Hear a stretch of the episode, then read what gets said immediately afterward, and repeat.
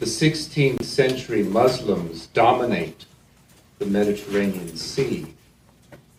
Frequently, they pillage ports, enslave people, and they enforce conversion to Islam immediately.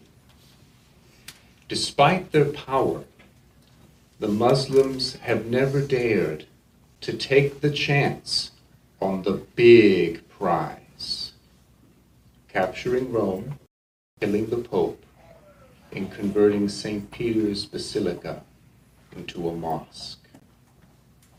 But Admiral Ali Pasha is ready to try. Ali Pasha amasses the largest navy ever built, over 280 ships. Admiral Ali Pasha and his fleet prepared to set sail for Rome. The Holy Father, in vain, tries to get England, France, and Germany to help him put up a fight against the Muslims, but just a few years before, it's the Protestant Reformation. These countries had left the Catholic Church. They choose to stand on the sidelines. One, Don Juan of Austria. He agrees to unite with the Holy Father to fight the Islamic advance. Don Juan of Austria devises a plan to go on the offensive with a preemptive strike to destroy the Islamic Navy before it even has a chance to set sail.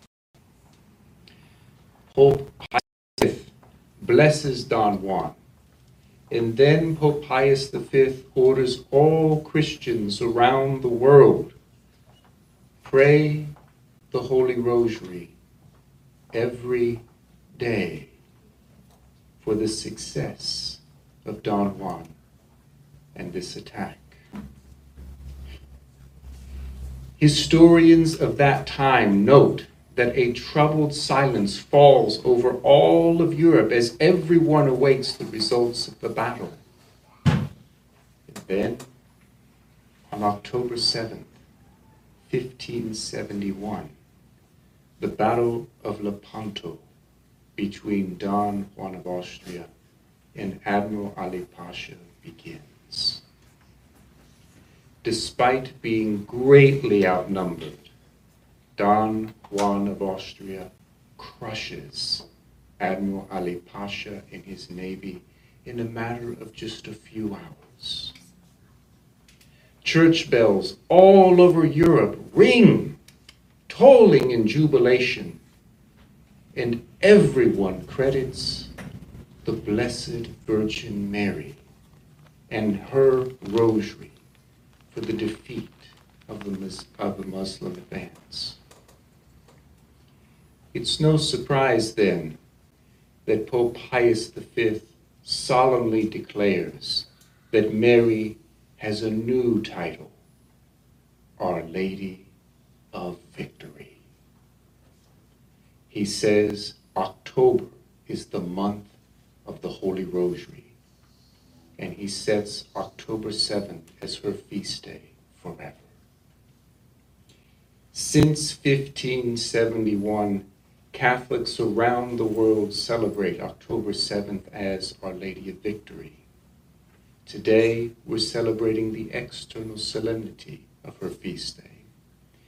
We do so because the victory is ours, most especially with the Blessed Virgin Mary's help, no matter the power of evil that threatens our world, our countries, or our families.